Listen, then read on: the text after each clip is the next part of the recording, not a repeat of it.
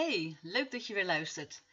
De eerste aflevering van deze nieuwe podcast, De kunst van het leven met de dood, is enthousiast ontvangen.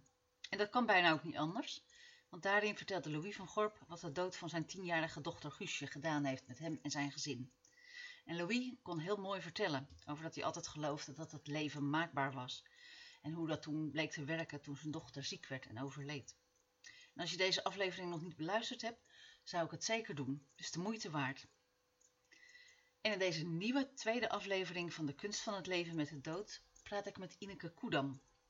Zij is behoorlijk bekend in de wereld van rouw en sterven. En ze heeft inmiddels een heel rijtje mooie functies op haar naam staan. Ze is eigenaar van Weerschijn, een praktijk voor begeleiding bij sterven, afscheid en rouw en schoolt werkers in de terminale zorg. Ze is voorzitter van het Landelijk Expertisecentrum Sterven en docent van de opleiding tot stervensbegeleider daar. Auteur van het boek In het licht van sterven over levenseindervaringen. Hoofdredacteur van Drempel Magazine, dat vorig jaar door het Landelijk Expertisecentrum Sterven is uitgegeven met informatie over sterven en met prachtige interviews met mensen die daarmee te maken kregen.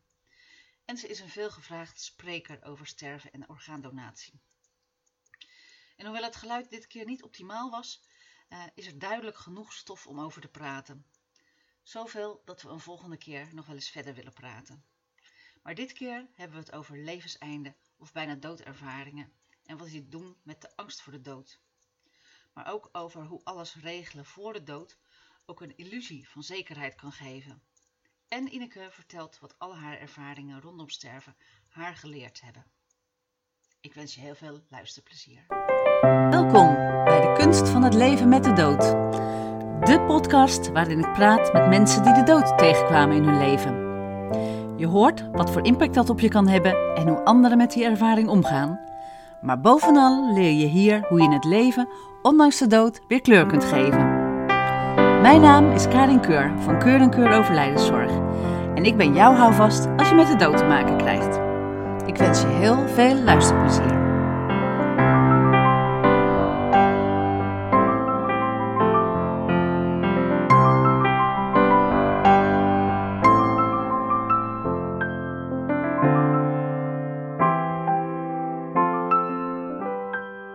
Het is inderdaad een hele rij afwisselende functies die allemaal met de dood of met sterven te maken hebben. Um, zou je kunnen zeggen dat je een fascinatie voor de dood hebt?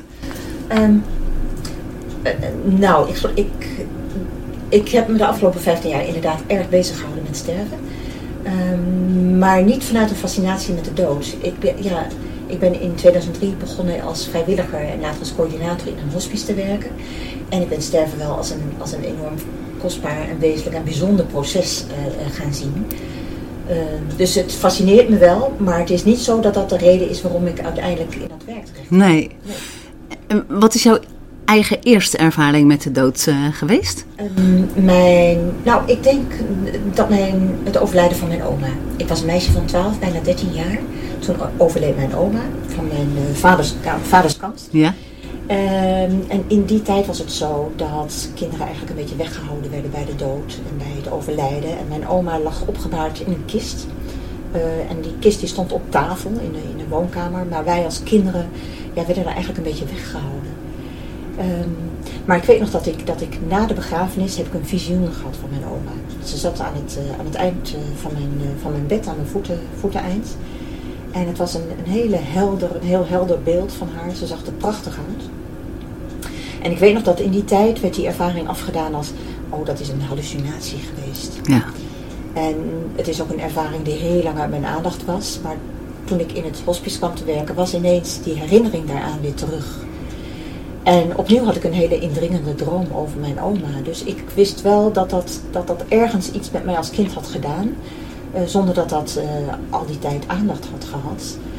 Maar op het moment dat ik weer in het hospice kwam te werken... Uh, denk ik dat ik gevoeliger ben geworden voor dat soort ervaringen. Dat ik daar weer nou ja, ontvankelijk voor was misschien. Ja. ja. Toen je in het hospice ging werken, had je toen ook al weerschijn? Ja, dat ben ik in diezelfde tijd gaan doen. Ik ben begonnen met weerschijn. Uh, en ik geloof een half jaar later dat ik in het hospice oh, ja. kwam. Ja, ja. Dus dat viel mooi in elkaar? Ja, heel mooi. Dat, heeft, dat is jarenlang een hele mooie wisselwerking geweest. wat ik in mijn praktijk deed voor met name rouw. Ik sprak ook op uitvaarten. Ehm, rouwbegeleiding. Maar, maar ook de, de, ja, de link zeg maar, met het werk in, de, in het hospice en de zorg voor stervenden. Ja. Tot het moment dat ik dacht van nu wil ik me echt helemaal op, op mijn eigen praktijk richten. Ehm, ik had inmiddels ook onderzoek gedaan naar, uh, naar levenseinde-ervaringen. Ja, dat uh, weet ik inderdaad. Um, hoe, hoe kwam dat zo, dat je daar dat onderzoek ging doen? Ja, ik werkte toen nog in het hospice en ik ontmoette Pieter Fennick op een symposium. Hij sprak daar, ik sprak daar, het was hier in Nederland.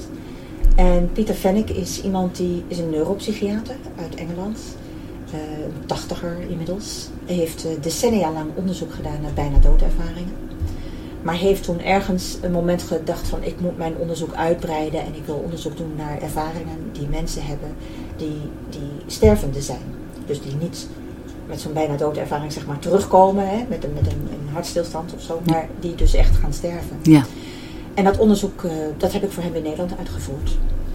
En daar is mijn boek ook uit ontstaan, In het licht van sterven. Ja, en dat ligt dan ook mooi in het verlengde van je eigen ervaringen. Ja, dat, was, uh, dat klopt inderdaad. Daar kwam die ervaring ook weer terug. En toen merkte ik dat, er veel, dat dit soort ervaringen veel vaker voorkomt dan dat we doorgaans aannemen. Ja, of waarover gepraat wordt misschien. Dat is het denk ik, ja. En het zijn ook hele kostbare ervaringen, hele bijzondere ervaringen. Dus mensen die zoiets meemaken, en dan moet je denken aan dat iemand een visioen heeft van een overleden dierbare en daarover spreekt.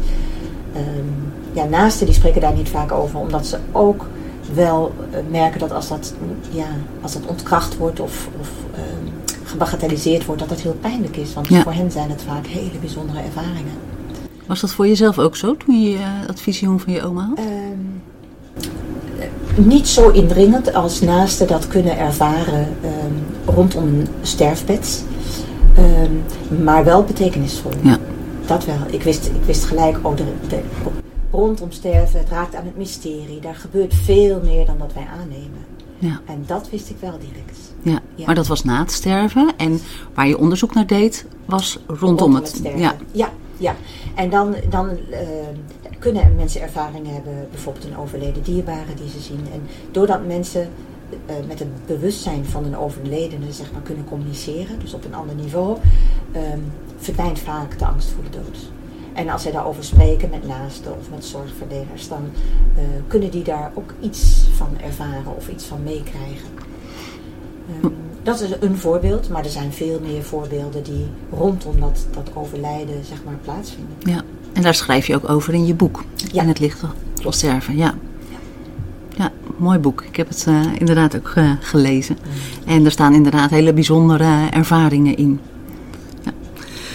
Ehm, nou, dat hospice, dat, eh, hè, dat onderzoek eh, ging je doen. En ehm, uiteindelijk richtte je eh, drie jaar geleden het Landelijk Expertisecentrum Sterven op.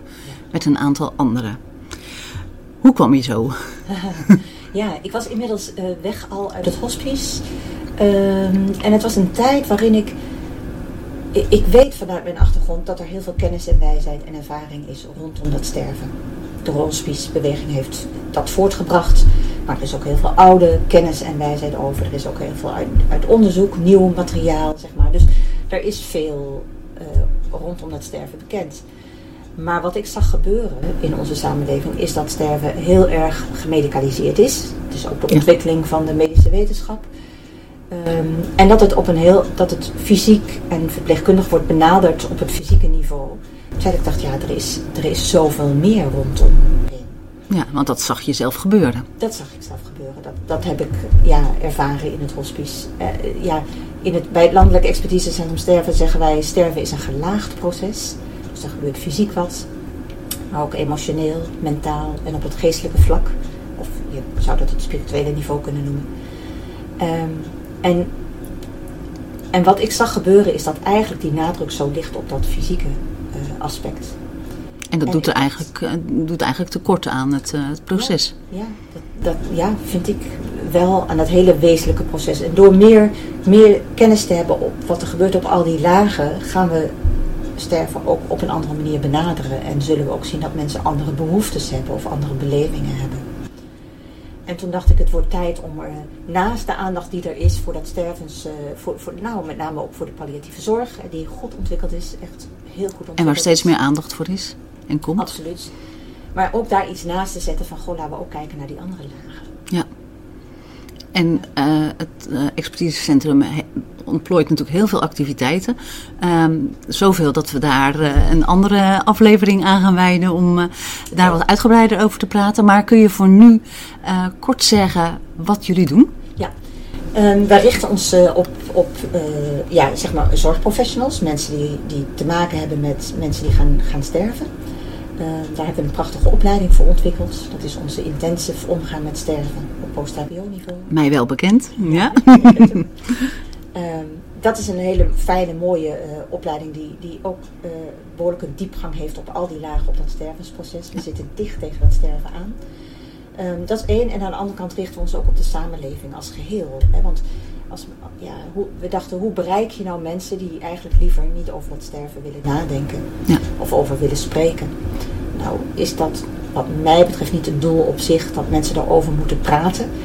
Um, maar mensen meenemen in het proces van wat gebeurt er nu en zodat ze daar weer vertrouwen ontwikkelen in dat dat ook niet alleen maar afschrikwekkend is. Nee. Je, wij merken natuurlijk in ons bedrijf ook uh, heel regelmatig dat mensen dat toch het liefst nog zo ver weg mogelijk uh, houden. Uh, terwijl het heel goed is om er van tevoren over na te denken.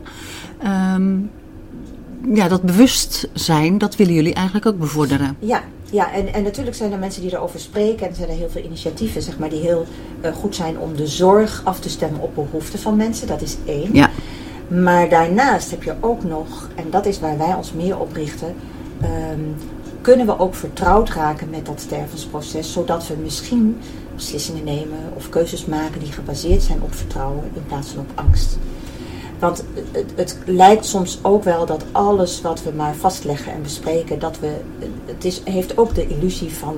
Um, um, het is eigenlijk een schijnzekerheid. Dat we alles regelen en dat het dan ook zo gaat. En dat kan ook wel eens anders gaan. Heel vaak. Ja. En uh, dat is ook de schijn van maakbaarheid natuurlijk. En um, dat vond ik ook heel mooi in het artikel afgelopen weekend in de Volkskrant, waarin uh, eigenlijk de, ja, de ver vergelijking getrokken werd met een bevalplan. Ja. Daar wordt ook alles in vastgelegd en dat blijkt ook anders te zijn uh, in de praktijk, ja. heel vaak.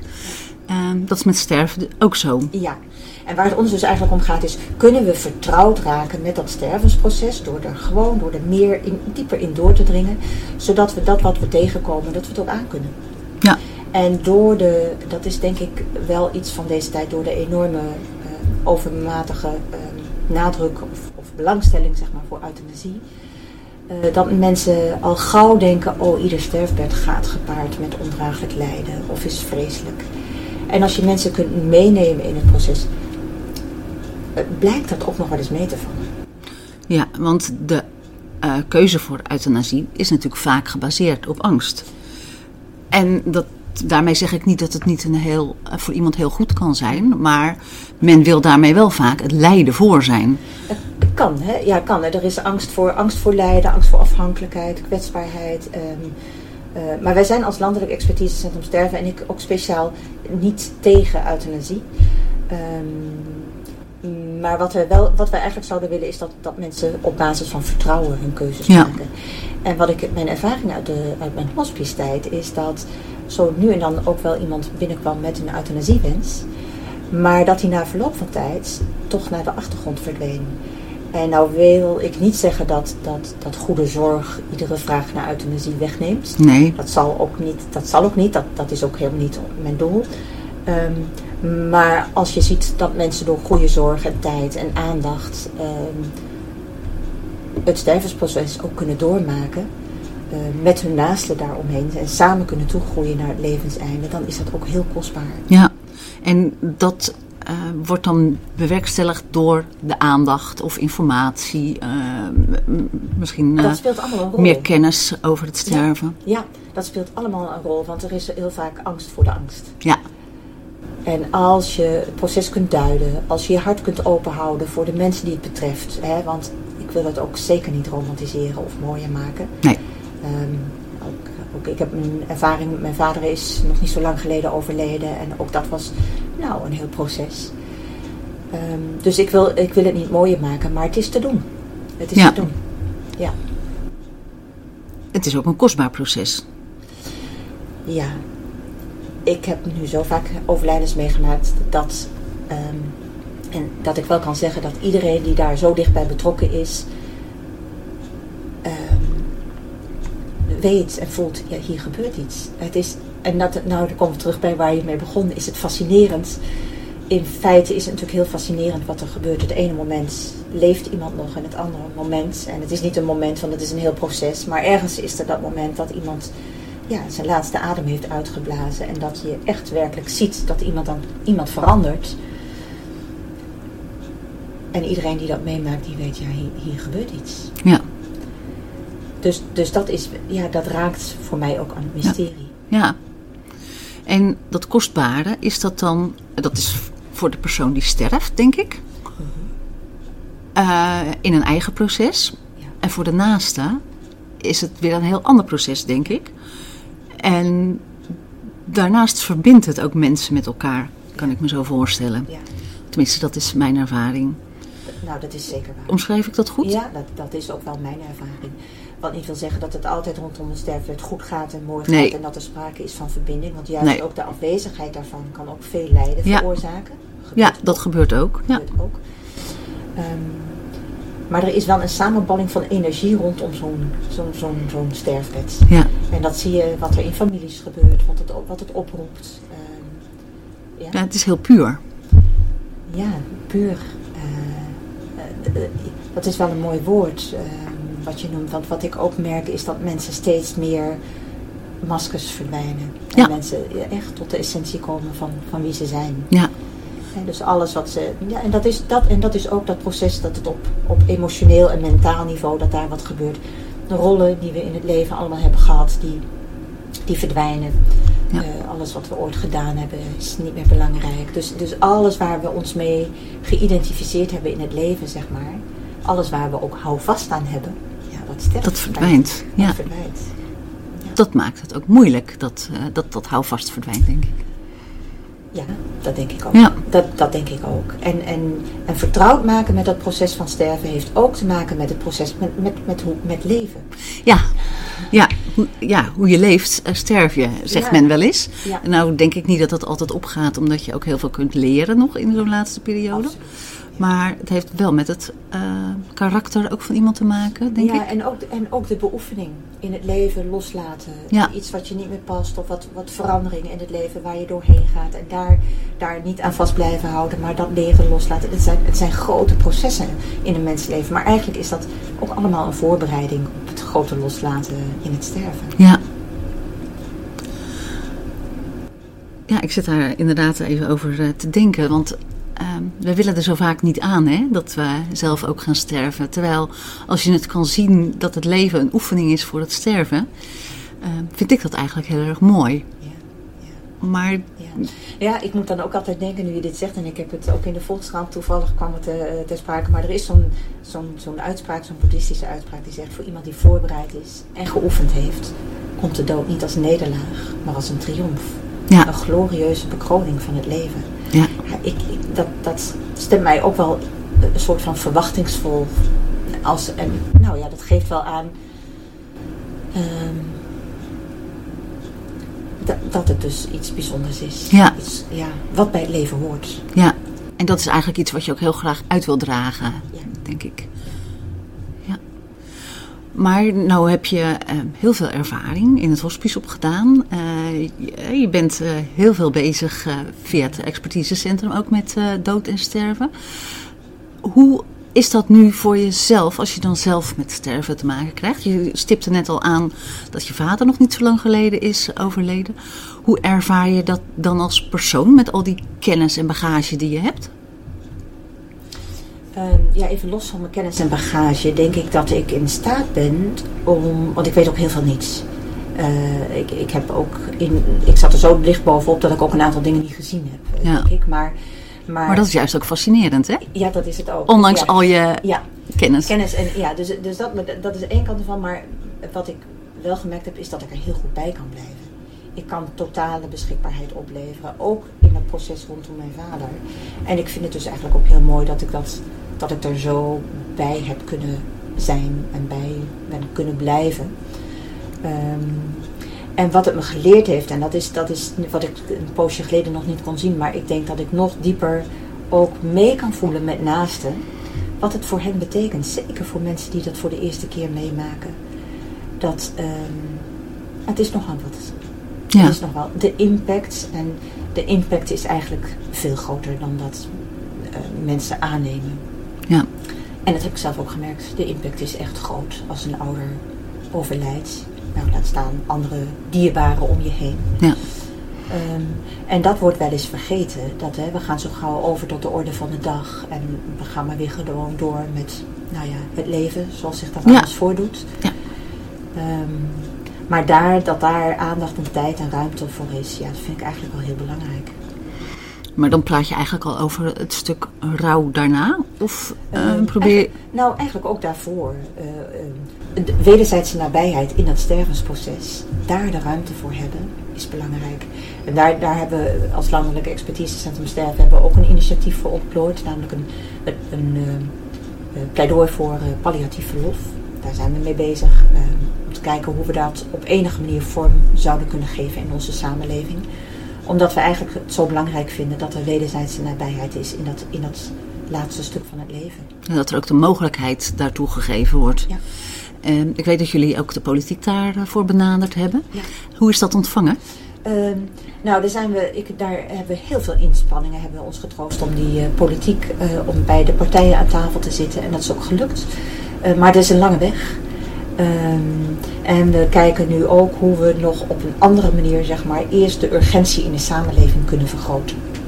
Nou, dat, ik hoop dat we daar eh, op niet al te lange termijn iets meer over naar buiten kunnen brengen. Ehm, maar ik denk dat dat belangrijk is, dat die urgentie ook gevoeld wordt. Ja. Voordat we echt in de politiek verder kunnen. Ja, een soort van draagvlak eh, creëren. Ja. draagvlakken. En we hebben steunbetuigers, eh, organisaties en, en, en belanghebbende personen. Maar we zouden eigenlijk nog veel meer ja, de burgers eh, willen bereiken op Ja. dit punt. Ja. dus daar zijn we bezig eh, ja, activiteiten te ontplooien. Ja, mooi. Straks eh, noemde je van dat het zo belangrijk is, of nee, dat je, dat je zelf merkte in dat proces rondom je vader, dat je er goed bij kon blijven. Ja.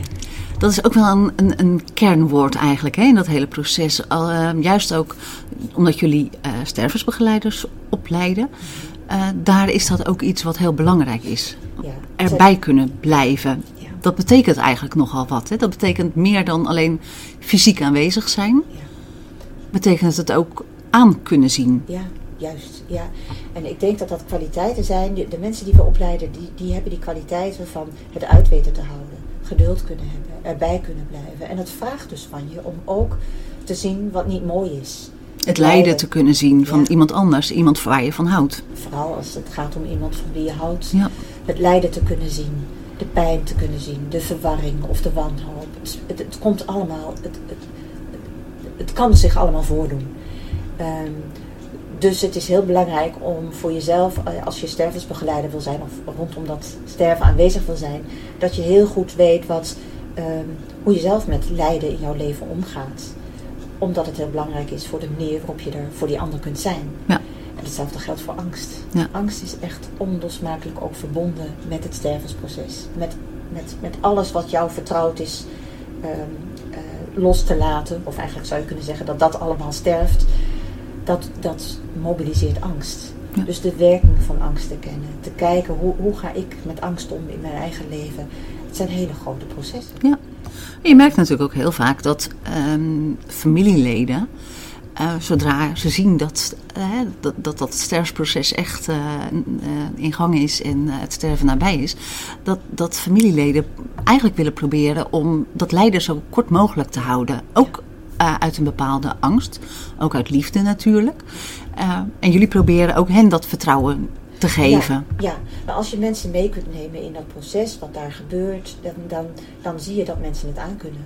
Ja. Ehm, En het begrijpen dus, en, wellicht. En, en, begrijpen wat er gebeurt en waarom het gebeurt. Ja. En dat, dat er een aantal dingen die niet fijn zijn om te zien, uh, dat die wel bij dat stervensproces horen. Bijvoorbeeld nou, dat mensen incontinent raken. Ja. Of dat hè, met name in het allerlaatste stuk waarin de ademhaling verandert.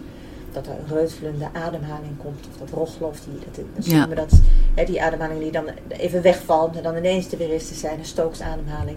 Dat is voor naasten heel akelig. Als je dat niet eerder Nee. hebt meegemaakt. Nee. Dan is er vaak het beeld dat, dat eh, de persoon in kwestie het heel benauwd heeft. Ja, Terwijl dat heel vaak niet aan de orde is eh, op dat stukje. ja. Ehm, ja, dan doet informatie en, en begeleiding kan natuurlijk heel veel eh goeds doen. En daarin doet de natuur heel veel. Want de natuur die zorgt ook dat mensen in die laatste fase, die worden steeds, die gaan steeds meer slapen. Dus die worden steeds minder bewust van wat zich, eh, zeg maar, in, de, in het als ze bewustzijn, zeg maar, eh, meemaken. Dus die, die ergens is zo'n omslag dat ze meer en meer en meer slapen. En, eigenlijk En dieper. soort- en steeds dieper. Waardoor Ja. ze eh, ja, ook een soort van in een ontspanning eh, komen. En dus voor naasten of omstanders kan iets groot lijden lijken. Ja. Of denken, wat gebeurt daar nu nog? Ja. Hè? Eh, terwijl wij zeggen, ja, maar dat is eigenlijk heel belangrijk wat daar nog gebeurt. Ja. Ehm, En de persoon is zich daar ook niet zo van bewust. eh, Eh, meer. niet op het bewuste niveau. Het is Ja. maar op innerlijk, zeg maar. Ja. hè. Op het innerlijke niveau speelt daar zich nog van alles af. Ja, maar niet in de zin van dat, het, dat die is, ademhaling of of, dat- dat, het nee. benauwdheid is Nee. of dat, dat Nee. ongemak veroorzaakt. Nee, inderdaad. Ja. Ehm, als laatste vraag.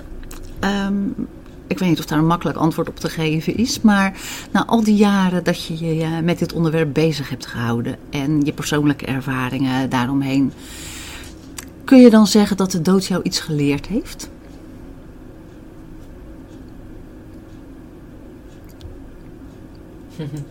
ja, die is moeilijk. Blijf lang stil, hè? Ja.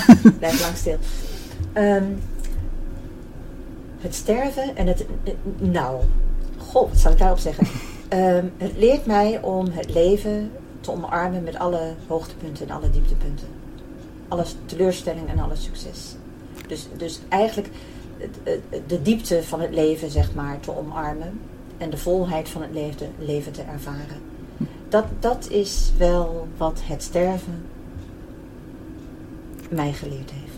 Zie je daarmee ook dingen in een ander perspectief? Wa- Waar we ons misschien normaal gesproken eh, heel druk kunnen maken over eh, dingen, dat je, nou, dat je dat in een ander licht gaat zien. Ja, en ik wil niet zeggen dat ik me niet druk maak om futiliteiten. Want Nee, ik ben natuurlijk ja, we zijn wel anders dan, dan allemaal wie dan ook.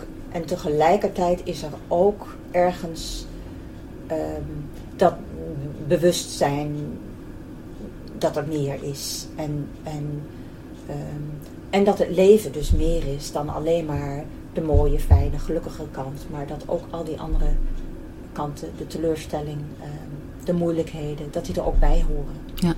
En dat maakt dingen ook weer makkelijker eh, op het moment dat er zich moeilijkheden voordoen. Tenminste, niet dat je het dan eh, natuurlijk eh, altijd als fijn ervaart, zo niet. Mhm. Maar Als je, eigenlijk is het steeds meer bewustzijn brengen in, in wie je bent, in wie ik ben. Bewustzijn brengen in wie ik ben, hoe ik reageer op, op zaken in het Ja. leven, hoe ik daarmee omga. Bewustzijn brengen in, in wat zich voordoet. Ja.